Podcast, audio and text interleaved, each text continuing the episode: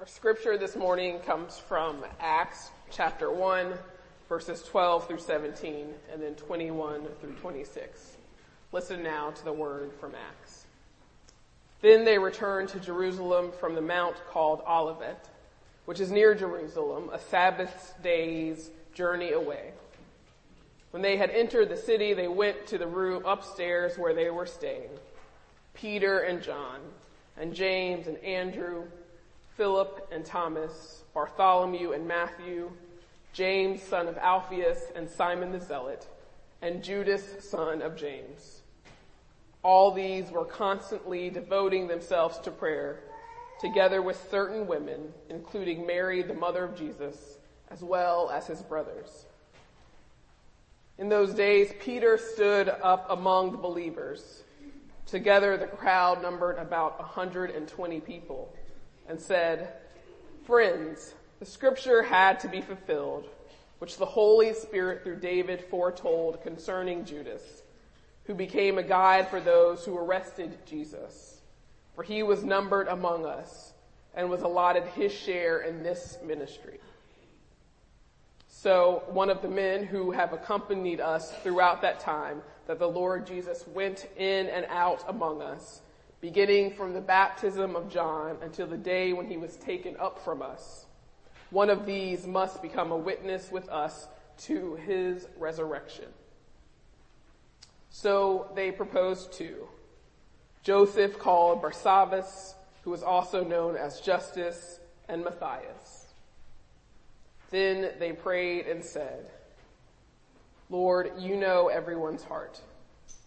Show us which of these two you have chosen to take the place in this ministry and apostleship from which Judas turned aside to go to his own place. And they cast lots for them, and the lot fell on Matthias, and he was added to the eleven apostles. This is the word of the Lord. Thanks. Let us pray. O God of earth and altar, Winston Churchill once said, words spoken two or three thousand years ago remain with us now, not as mere relics of the past, but with all their pristine, vital force. Lord, may the words of this sermon, acted upon by your Spirit, drawing on words from the past, provide such force today. In the name of Jesus Christ we pray. Amen. In the series of why questions I am preaching this fall, I want to move today from high-minded questions such as why worship, why learn, why community, to something a bit closer to the ground. Why organized religion? The question could be rephrased, why does the church have to be like a business, like an institution, like nearly every other entity with which we deal in society? Why organized religion? When I am asked this question from time to time, my normal sort of smart aleck response is to say, well, it beats disorganized religion. But I think that the answer goes deeper than that. In Christianity as well as in Judaism, the Judaism out of which we have grown, there is an understanding of reality that is at least two dimensional. Heaven and earth, the spiritual and the secular, the ideal and the real. Because we are among the historical religions, not simply in the sense that we have a long history, but in the sense that we believe God has revealed who God is within history. There is a certain earth-boundedness to our faith. A certain concern with life here and now, rather than just life in the heavenly realm in the future. Thus our faith is formed and takes shape normally in a particular religious community. The people of God, the church, the local congregation.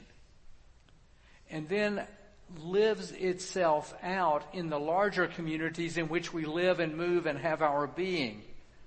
Relationships and family, community, our work, our nation, our world.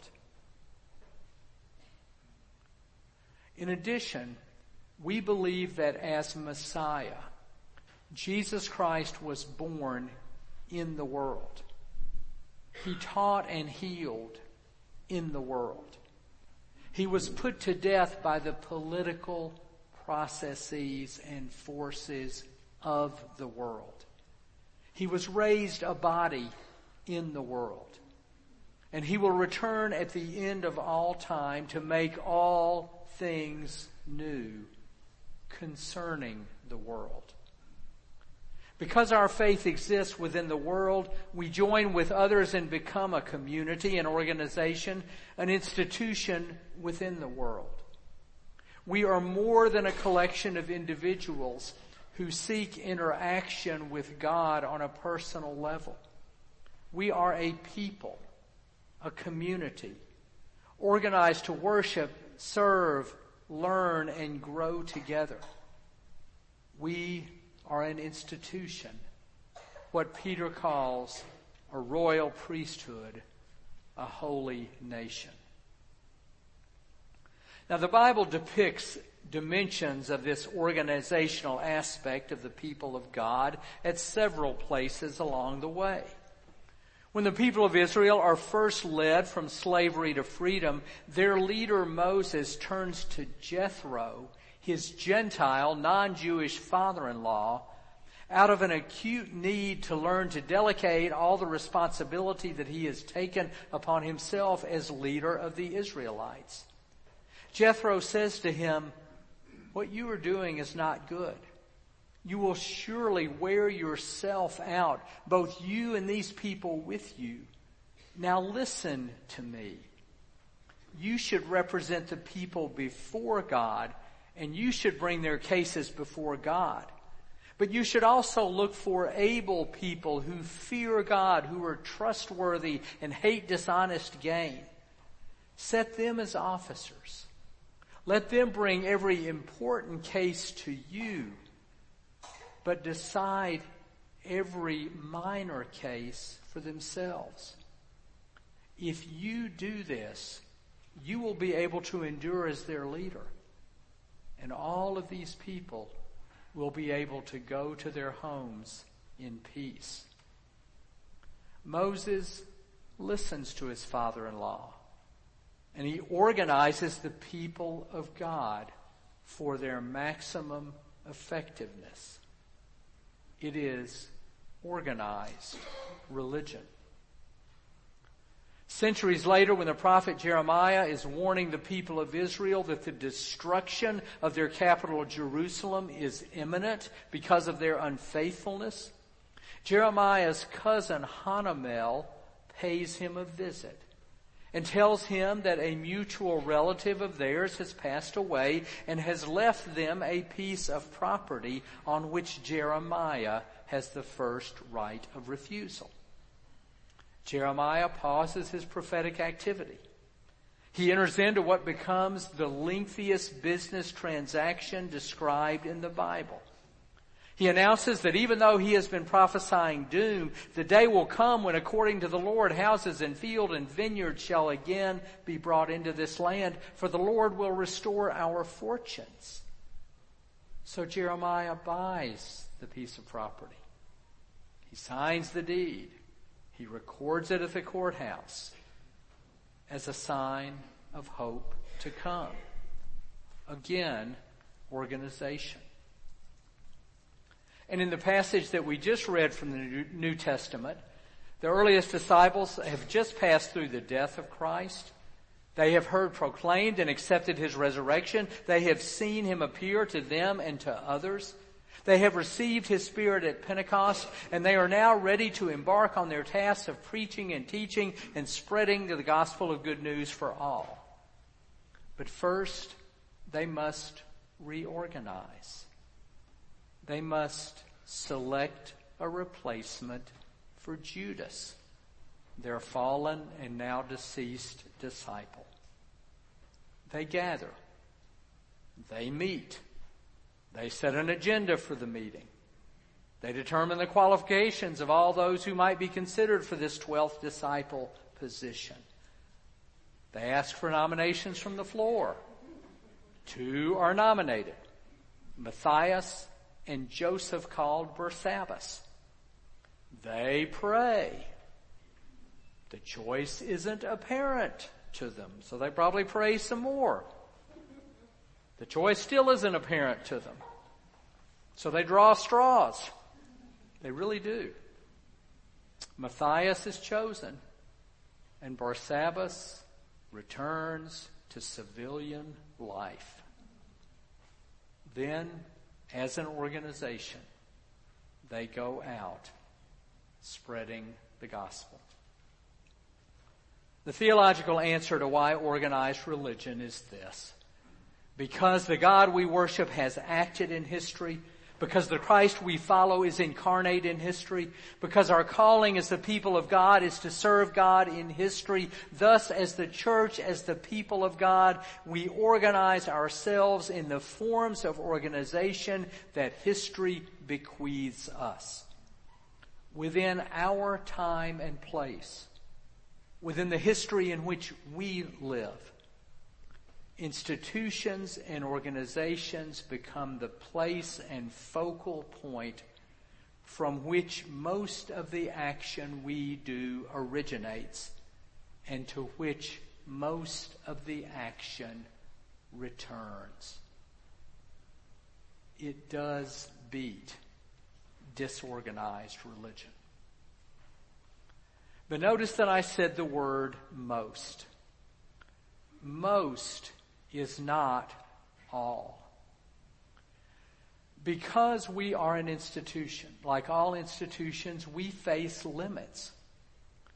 In the case of the church, and especially in the case of a local congregation, we can neither contain nor exhaust the needs, the desires, the yearnings, the searchings, the experiences or even the hallmarks of faith of all of our members and visitors and friends. No program of ministry or collection of ministries.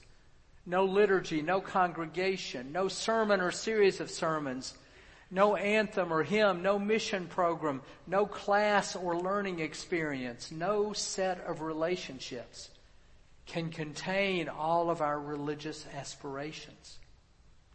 Some in the church, some in our church, rightly have their deepest experiences of God outside the church. But the church can still be a center from which we move out and to which we return in our faith. This is what makes the church as an institution so important we at Westminster, as an institution, have a reasonable chance of being at this location, on this corner, week after week, year after year, decade after decade, as a center of focus for thoughtful, serving, worshipful, community of Christians or of people who are exploring Christianity, who live in Alexandria or Arlington, in Del Ray or Beverly Hills, in Fairfax County, in D.C., even in Loudoun County. We have an opportunity and a reasonable expectation that we can be that church for the next 80 years as we have for the 80 years which are drawing to a close. This is one reason that I am never personally shy within the bounds of respecting you about asking you to consider joining Westminster, about asking you to consider deepening your involvement at Westminster, about asking you to support our work financially through the discipline of giving of pledging, of tithing, through tithing your estate or even better. So that we can be the best and strongest institution we can be, welcoming and nurturing people in and to the faith as we best know it. Early in my ministry, it came my turn to preach the 830 service in the church I was serving in West Texas. The early service was held in a chapel that's much like ours. It held about 50 people. And from the chancel, my view was very much like the view uh, this way, except closer. And that was of nicely paneled wooden doors that didn't have windows in them that, that were shut. I noticed after the service one morning, after the ushers had sat down, the door opened slightly and I saw a woman standing there and she immediately shut the door. I didn't recognize her. I think it was her first time at the church. And my assumption was that she was embarrassed at being late and had turned to go home.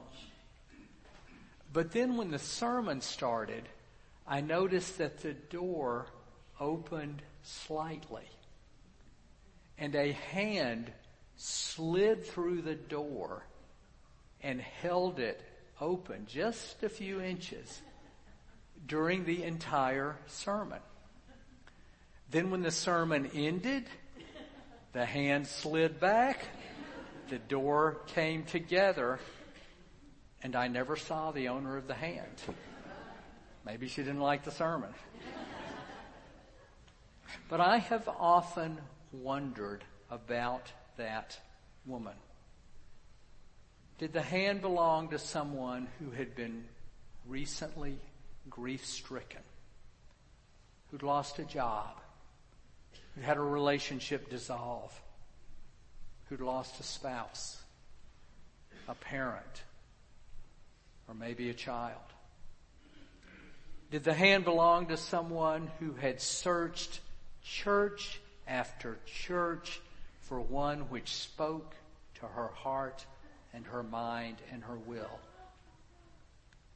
Did the hand belong to someone for whom a long sought joy had come to fruition, leading her to recognize as a source of that joy someone beyond herself, drawing her to a worship community so that she could express her gratitude? Had the owner of the hand been injured, hurt by a church in previous years? And was the hand in the door, her ever so slight venturing back. Did the hand belong to somebody who was about to attend their first AA meeting or their first AA meeting in years?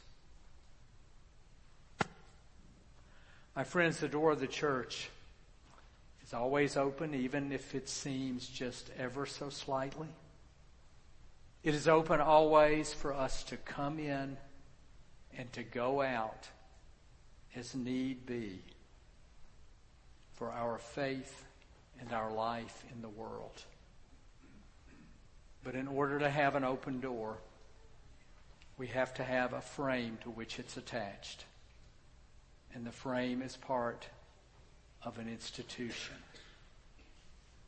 a passage of welcome and of entrance. Amen.